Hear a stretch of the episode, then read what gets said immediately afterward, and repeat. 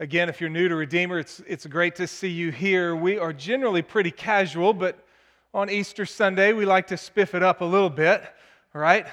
But then I saw Matt this morning with his bow tie, and I thought, man, he is up in the game on all of us. So uh, looks really, really sharp. Justin just read of Peter who ran to the tomb, marveled at what he saw. If you know the story of Peter, you know why he was running. Uh, Peter was a fisherman whom Jesus one day came along and said, Follow me, and I'll make you fishers of men. And Peter followed him, became apparently one of his faithful followers. Along the way, Peter would stumble here and there, as Howard Hendricks at Dallas Seminary used to say of Peter. And having nothing to say, Peter said. That was Peter, always popping off at the mouth. As Jesus went to the cross, as, as, as that hour was coming, Jesus said of his disciples that they would all scatter. And Peter said, Oh, no, not, not me, Lord. Though all may fall away, I will stand strong. And if you know the story, Peter scattered just like the other 12. And then he followed at a distance. And as Jesus' interrogation began and as his suffering began, Peter was confronted three times. You're one of them. No, no, I'm not. You're one of those who follow Jesus. No, no, no, not me. Aren't you one of those followers of Jesus the Nazarene? I don't know him. Three times over in the Lord's darkest hour, Peter denied knowing Christ. Saved his skin. But the Bible tells us he went away weeping and probably figured life is done. Oh, I'll keep on breathing, but I'm not so sure what will become of me. Peter went back to fishing, went back to his old way of life. But then something happened. The one who suffered, the one who died, came back to life came back to life. And he appeared to Peter and to the 12, but I think Peter was still rumbling about this in his own heart and soul. Yes, this is unbelievable, but what does it mean for, mean for me? I denied him three times over in his darkest hour. And again, Peter went back to fishing. And then Jesus appeared to him on the shore and asked him three times Peter, do you love me? Yes, Lord. You know that I love you. Jesus asked him a second time, Peter, do you love me? Lord, you know that I love you. Jesus asked him a third time. Three denials, three questions. Peter, do you love me more than these? The Bible says that it, it, it, it rumbled around in Peter's heart that Jesus would ask him a third time. Oh Lord, you know all things. You know that I love you. And to each of those responses, Jesus told him, Feed my sheep, feed my sheep, tend my lambs. Jesus was putting Peter, the one who failed him at his darkest hour, back in the game. Peter was not done, things were just getting started. Peter would become one of those faithful followers of Jesus Christ. Jesus would spend a little more time with those disciples and then he would ascend back into heaven. And then he would pour forth his spirit into the lives of his people. And Peter would become the leader in the early church, proclaiming that Jesus Christ had died, but that God had raised him from the dead and that salvation was found in him.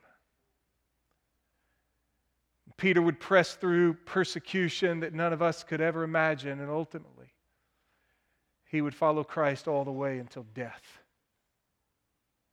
Under Nero's persecution, they're going to crucify Peter.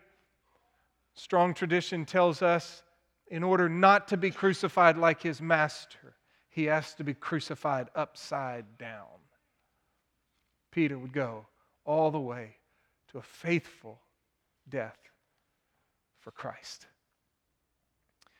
I tell a bit of that story because I want us to look at a text in a letter that the Apostle Peter wrote.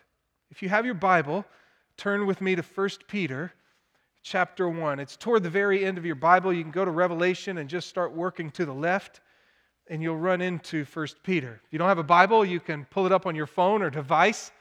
If you don't have that, I'm going to put it up on the screen for you this morning. Mark prayed about it, Matt mentioned it. Whenever we come to Easter, we always talk about hope. We always link the resurrection of Jesus Christ from the dead to hope.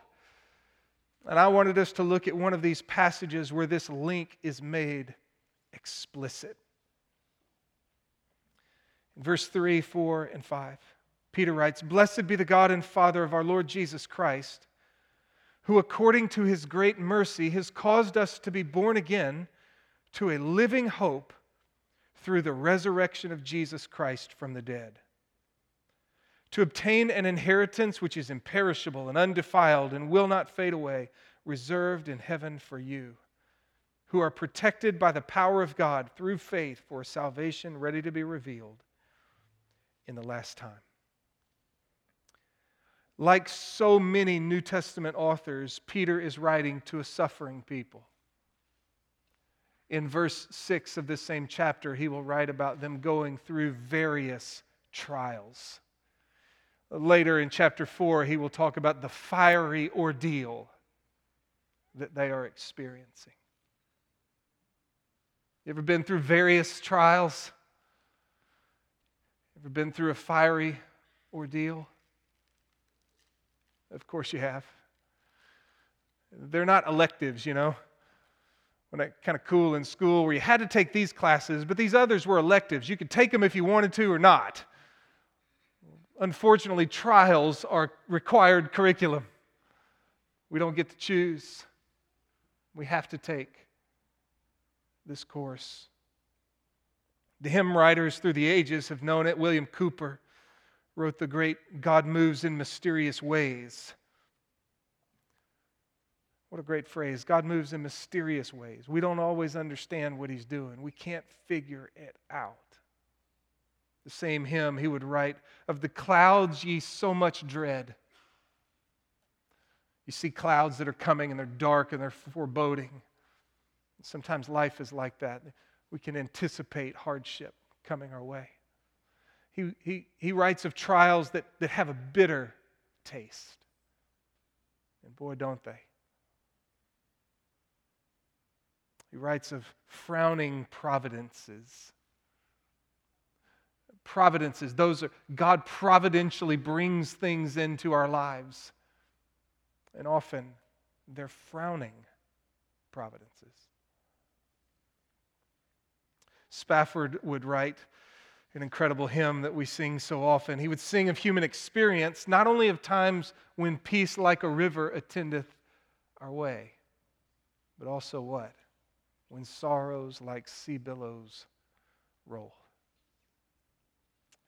Or John Newton in the most famous hymn, probably Amazing grace, how sweet the sound that saved a wretch like me.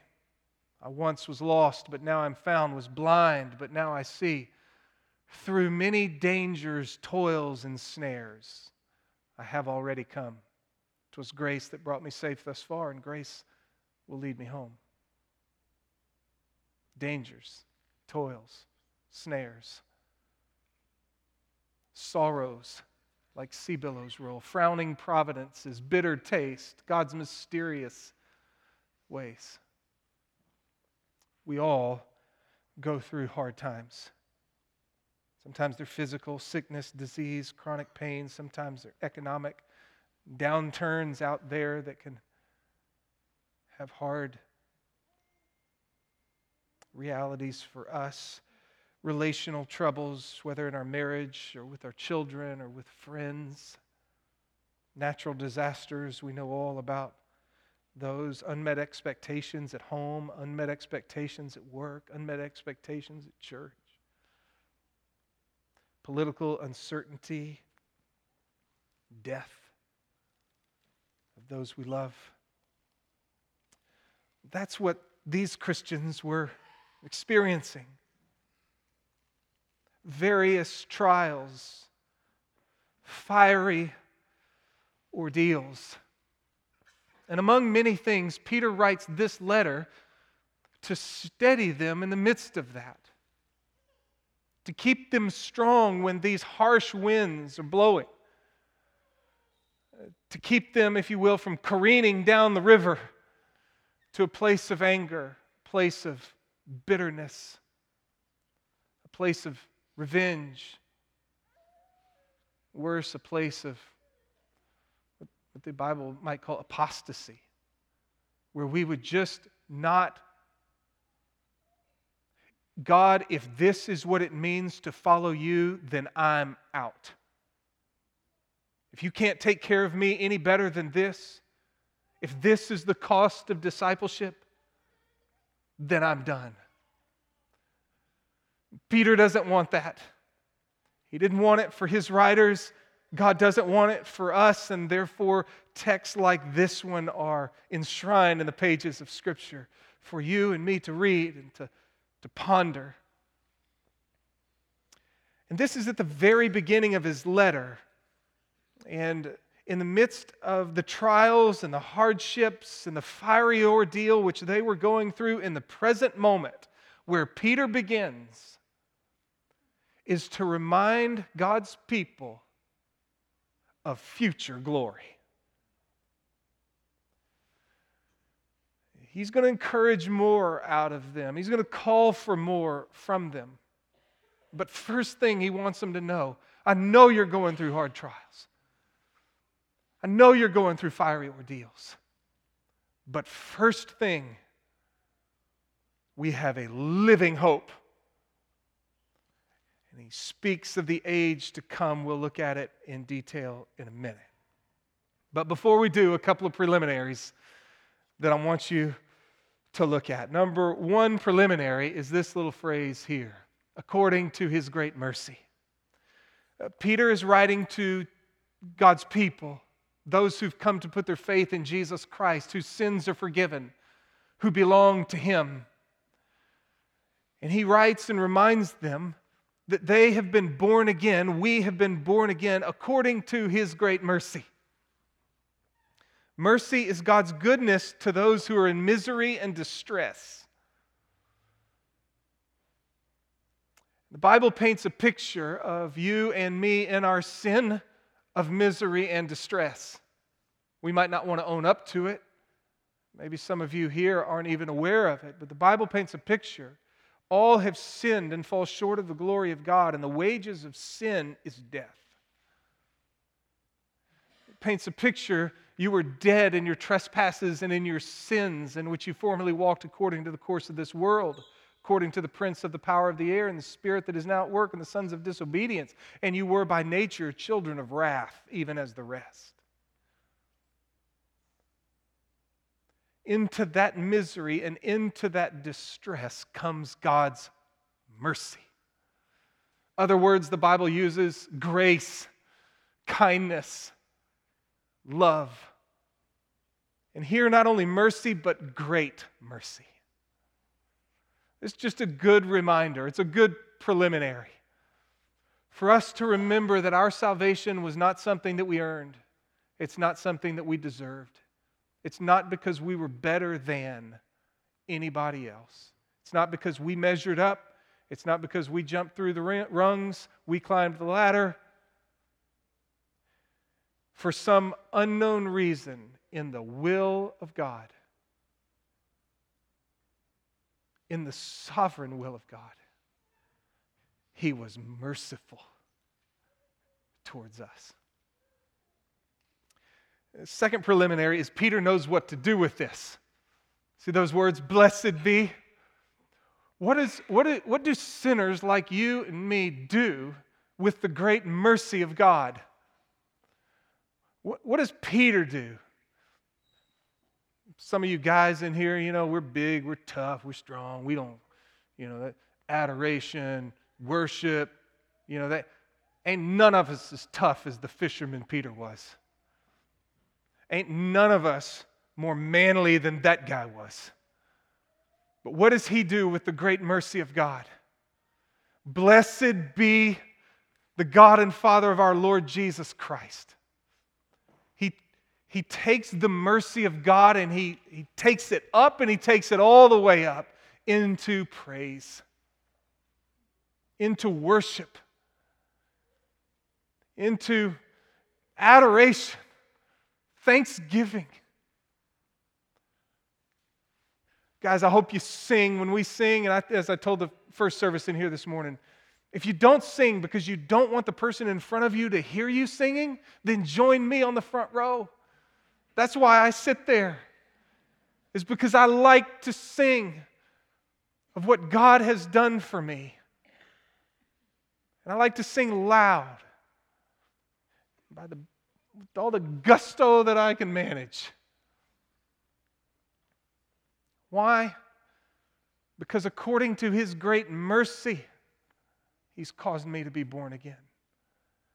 Not because I was special,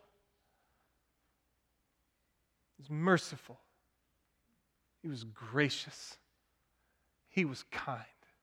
He didn't have to save me, and he didn't have to save you. Amazing grace. How sweet the sound that saved a wretch like me.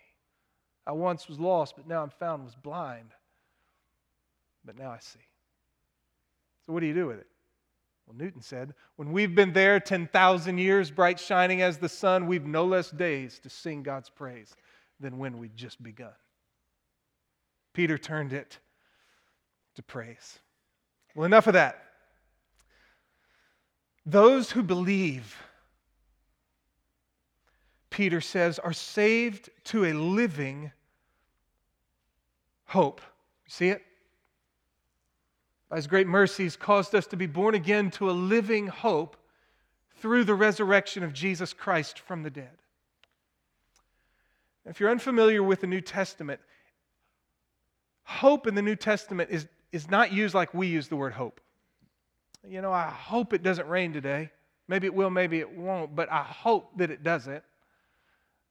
We use hope of, of, of things that we want to see, but we're really uncertain of. The New Testament uses the word hope in a completely different way. It's assured expectation because God has made a promise. It's assured expectation. We have hope of what is to come.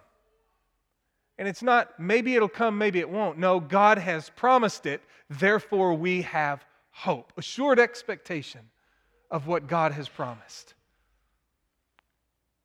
And Peter says that this hope that we have is living. It could be that the idea is that it's ever growing as time goes on. That, that our understanding and appreciation and our resting in this sure hope grows as we grow in the Lord. That could be it. I'm not so sure. It seems to me it kind of counteracts what we just said that it's, a, it's an assured expectation of what God has promised.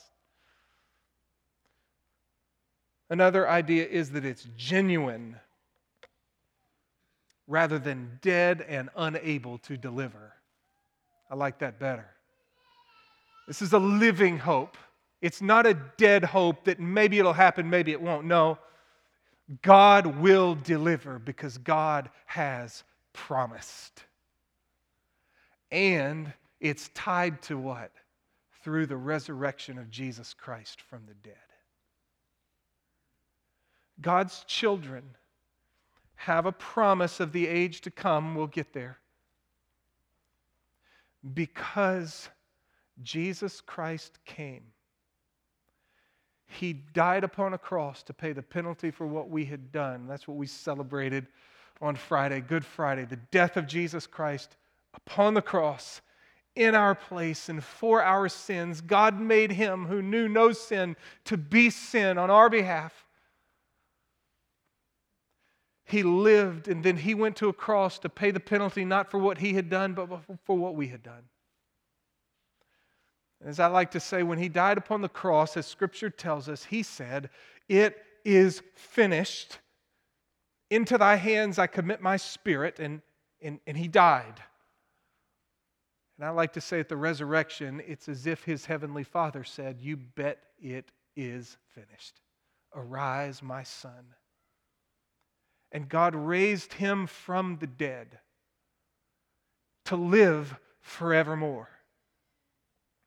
And the great truth of Christianity and one of the marvels of, of, of who God is and what He does for us is when we, are, when we are united to Jesus Christ, the one who died and rose again, guess what will happen to us? Though we die, we too shall rise.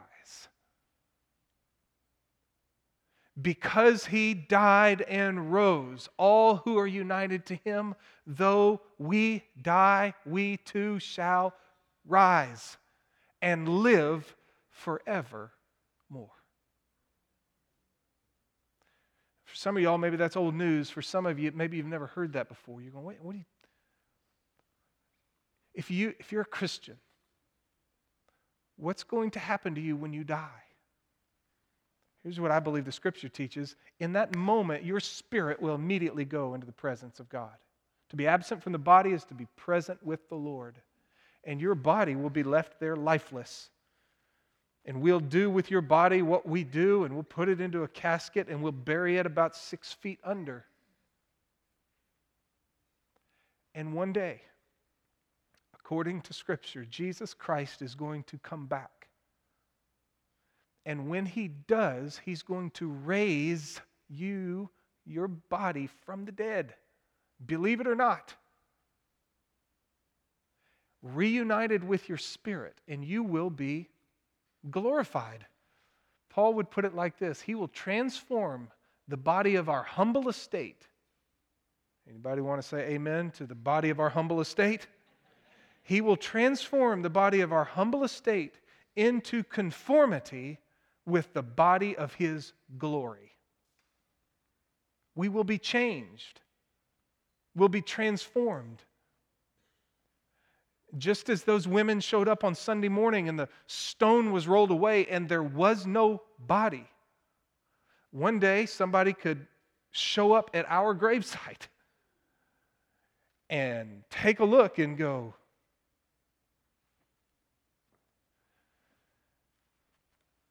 This living hope, this assured expectation is because it's tied to, it's grounded in our Savior who died and rose again.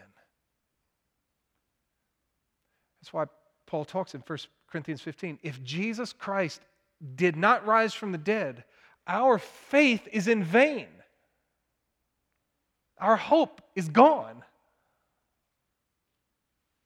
But because he has risen, all who are united to him shall too rise. It's a living hope. It's grounded in the resurrection of Jesus Christ from the dead. And now he's going to tell us a little bit more about it.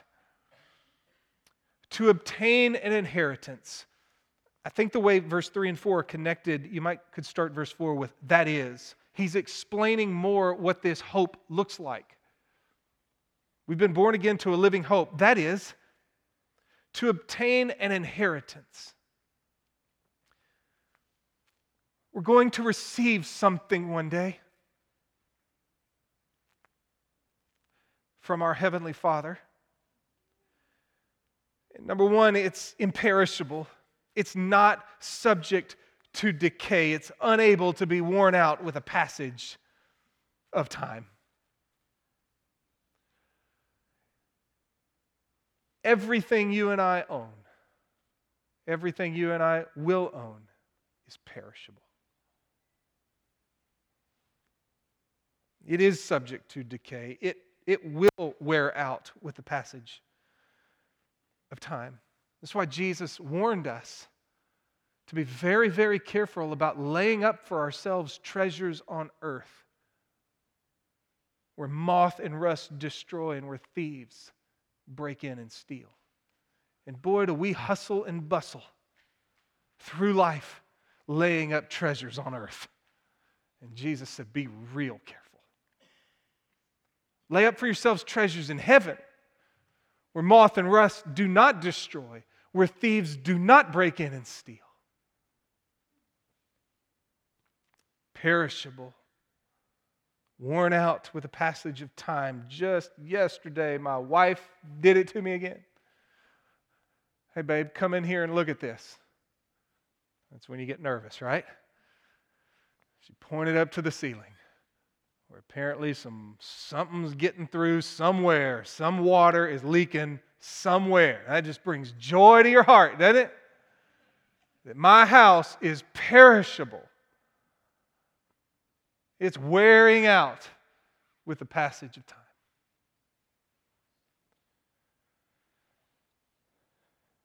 Undefiled.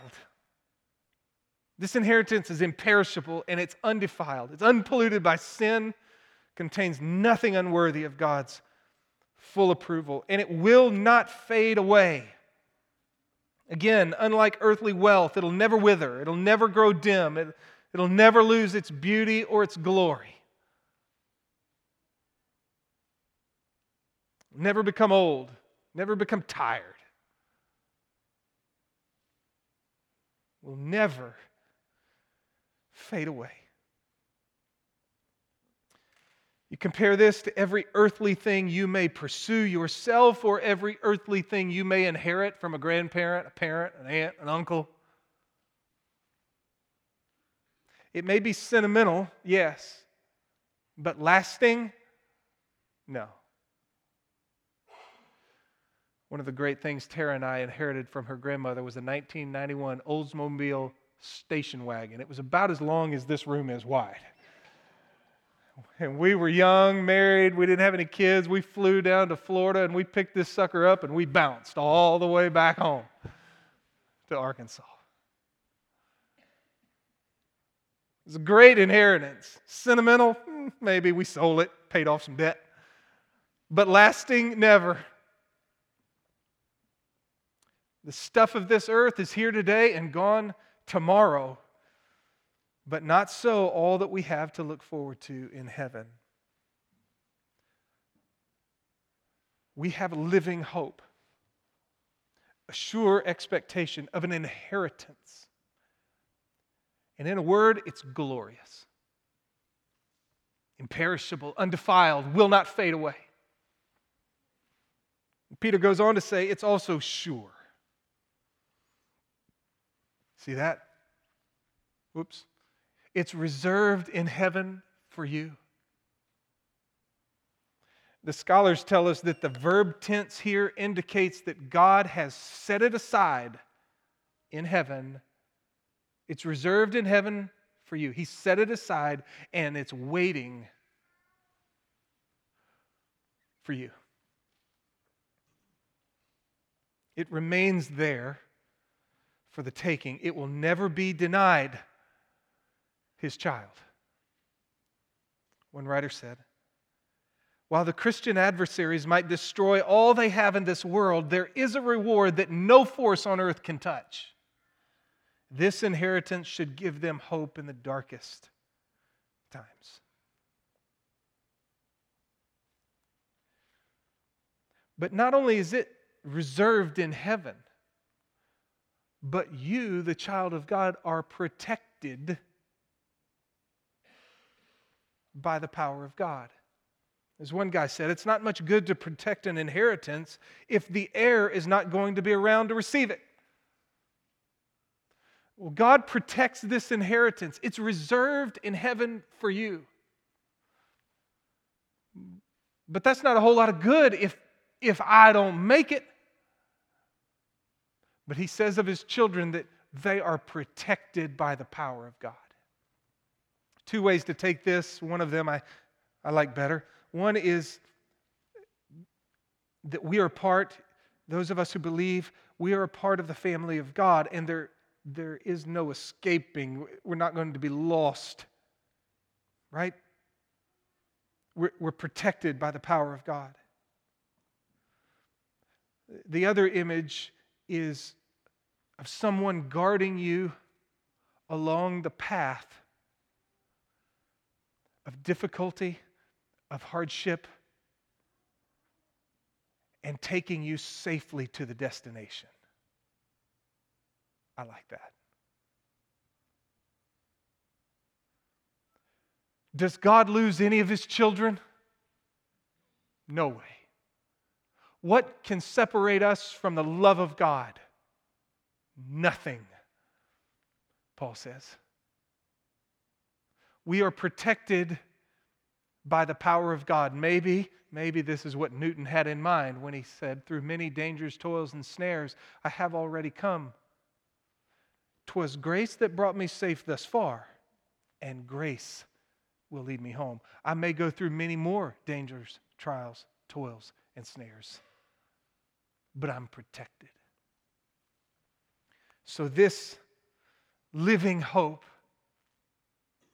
this inheritance which we are going to receive is imperishable, undefiled, will not fade away. It's reserved in heaven for us. And as his children, we are protected until we receive it. What exactly is it, Mitch? I don't know, but it sure sounds good. We say that almost every Friday morning at our men's Bible study. We're studying the book of Revelation, right? And in the book of Revelation, there's a lot of things you just don't know what it means.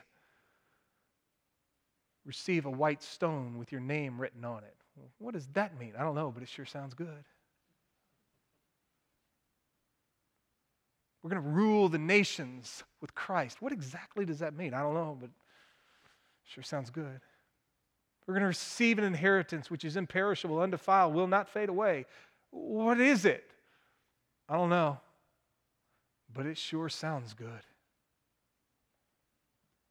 Peter, to these suffering Christians, these various trials, the fiery ordeals, he will say more to them, but the first thing he wants to say to them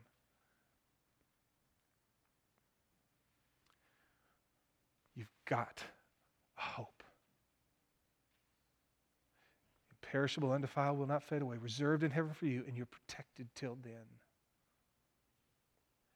And it's grounded in that Jesus Christ died and rose again. He's alive. And connected to Him, all is well. If you're a child of God, the way you might respond to this is as Peter goes on in verse 6. In this you greatly rejoice, even though now for a little while, if necessary, you've been distressed by various trials, so that the proof of your faith, being more precious than gold, which is perishable, even though tested by fire, may be found to result in praise and glory and honor at the revelation of Jesus Christ. And though you haven't seen him, you love him. And though you do not see him now, but believe in him, you greatly rejoice with joy inexpressible and full of glory, obtaining as the outcome of your faith the salvation of your souls. Two times. Verse 6, greatly rejoice. Verse 8, greatly rejoice with joy inexpressible and full of glory.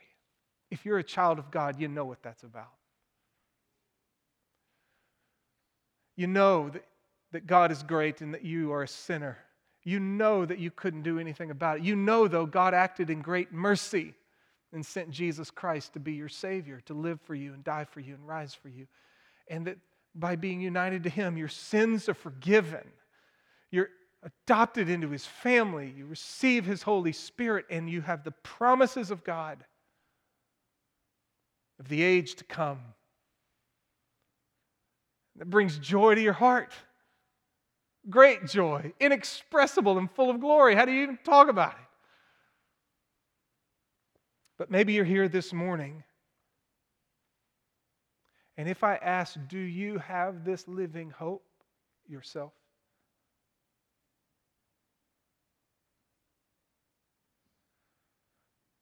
You might say, I don't know.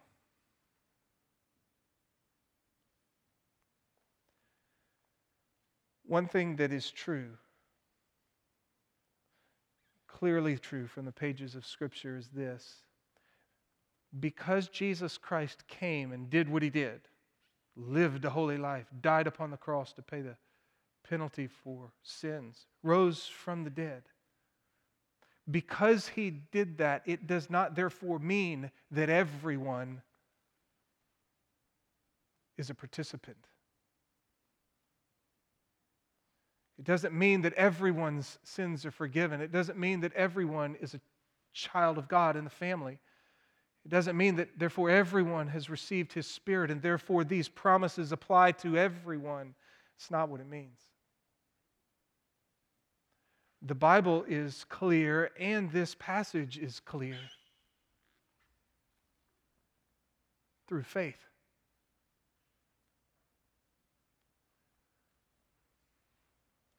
He goes on in verse 6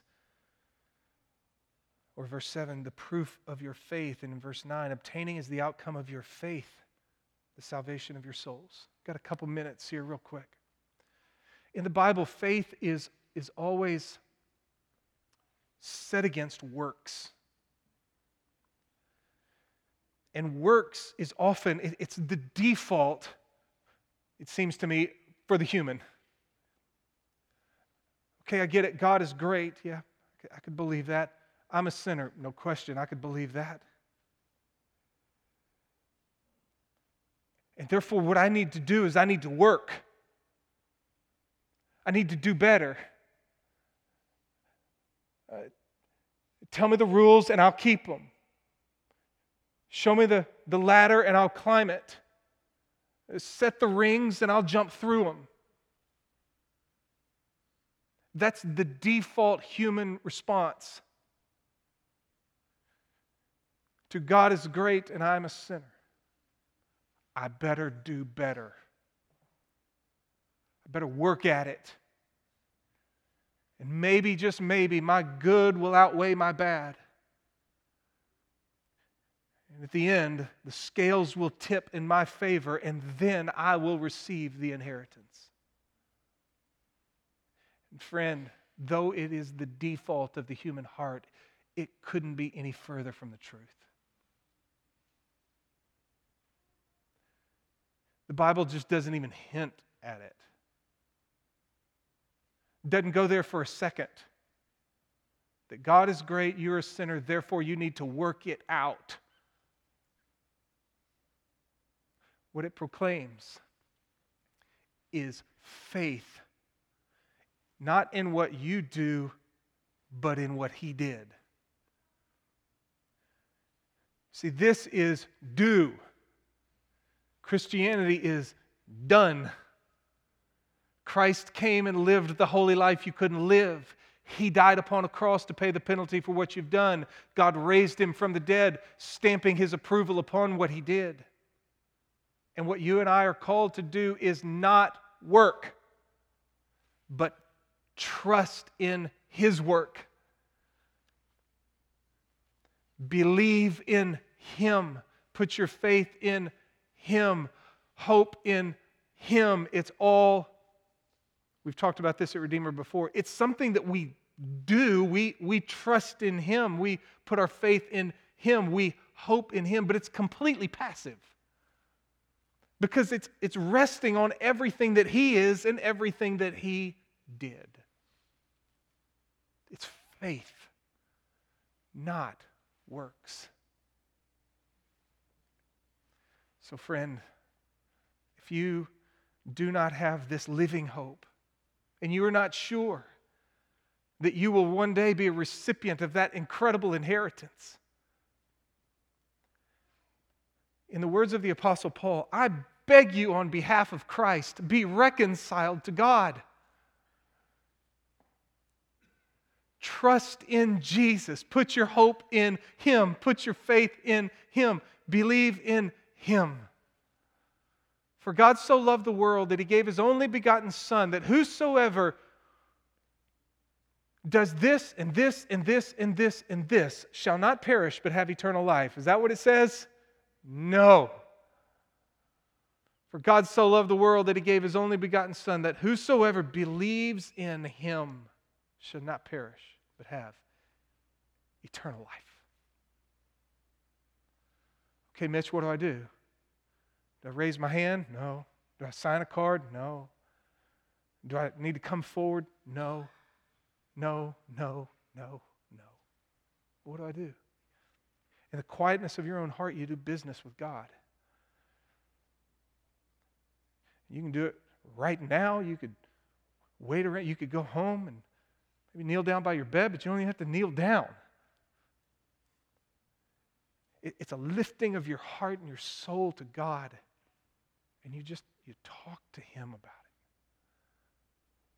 Your recognition of his holiness and his righteousness and his goodness, and your recognition of your own sin and your own inability to wash your own sins away, your own inability to earn his favor through your good works. And,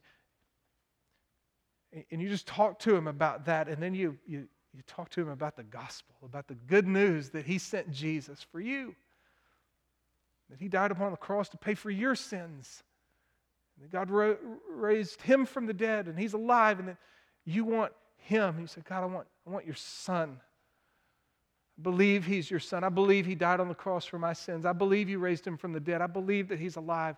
I don't know what it all means, but I want to trust in him. I don't want to rest in my own good works. I want to rest in his work. I take Christ as my Savior. God, you do business with God. You do business with God. Let's pray. We'll be dismissed.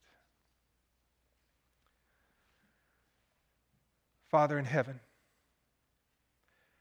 thank you so much for your great mercy, your great love, your amazing grace, your kindness towards us. Thank you for sending Jesus, your Son,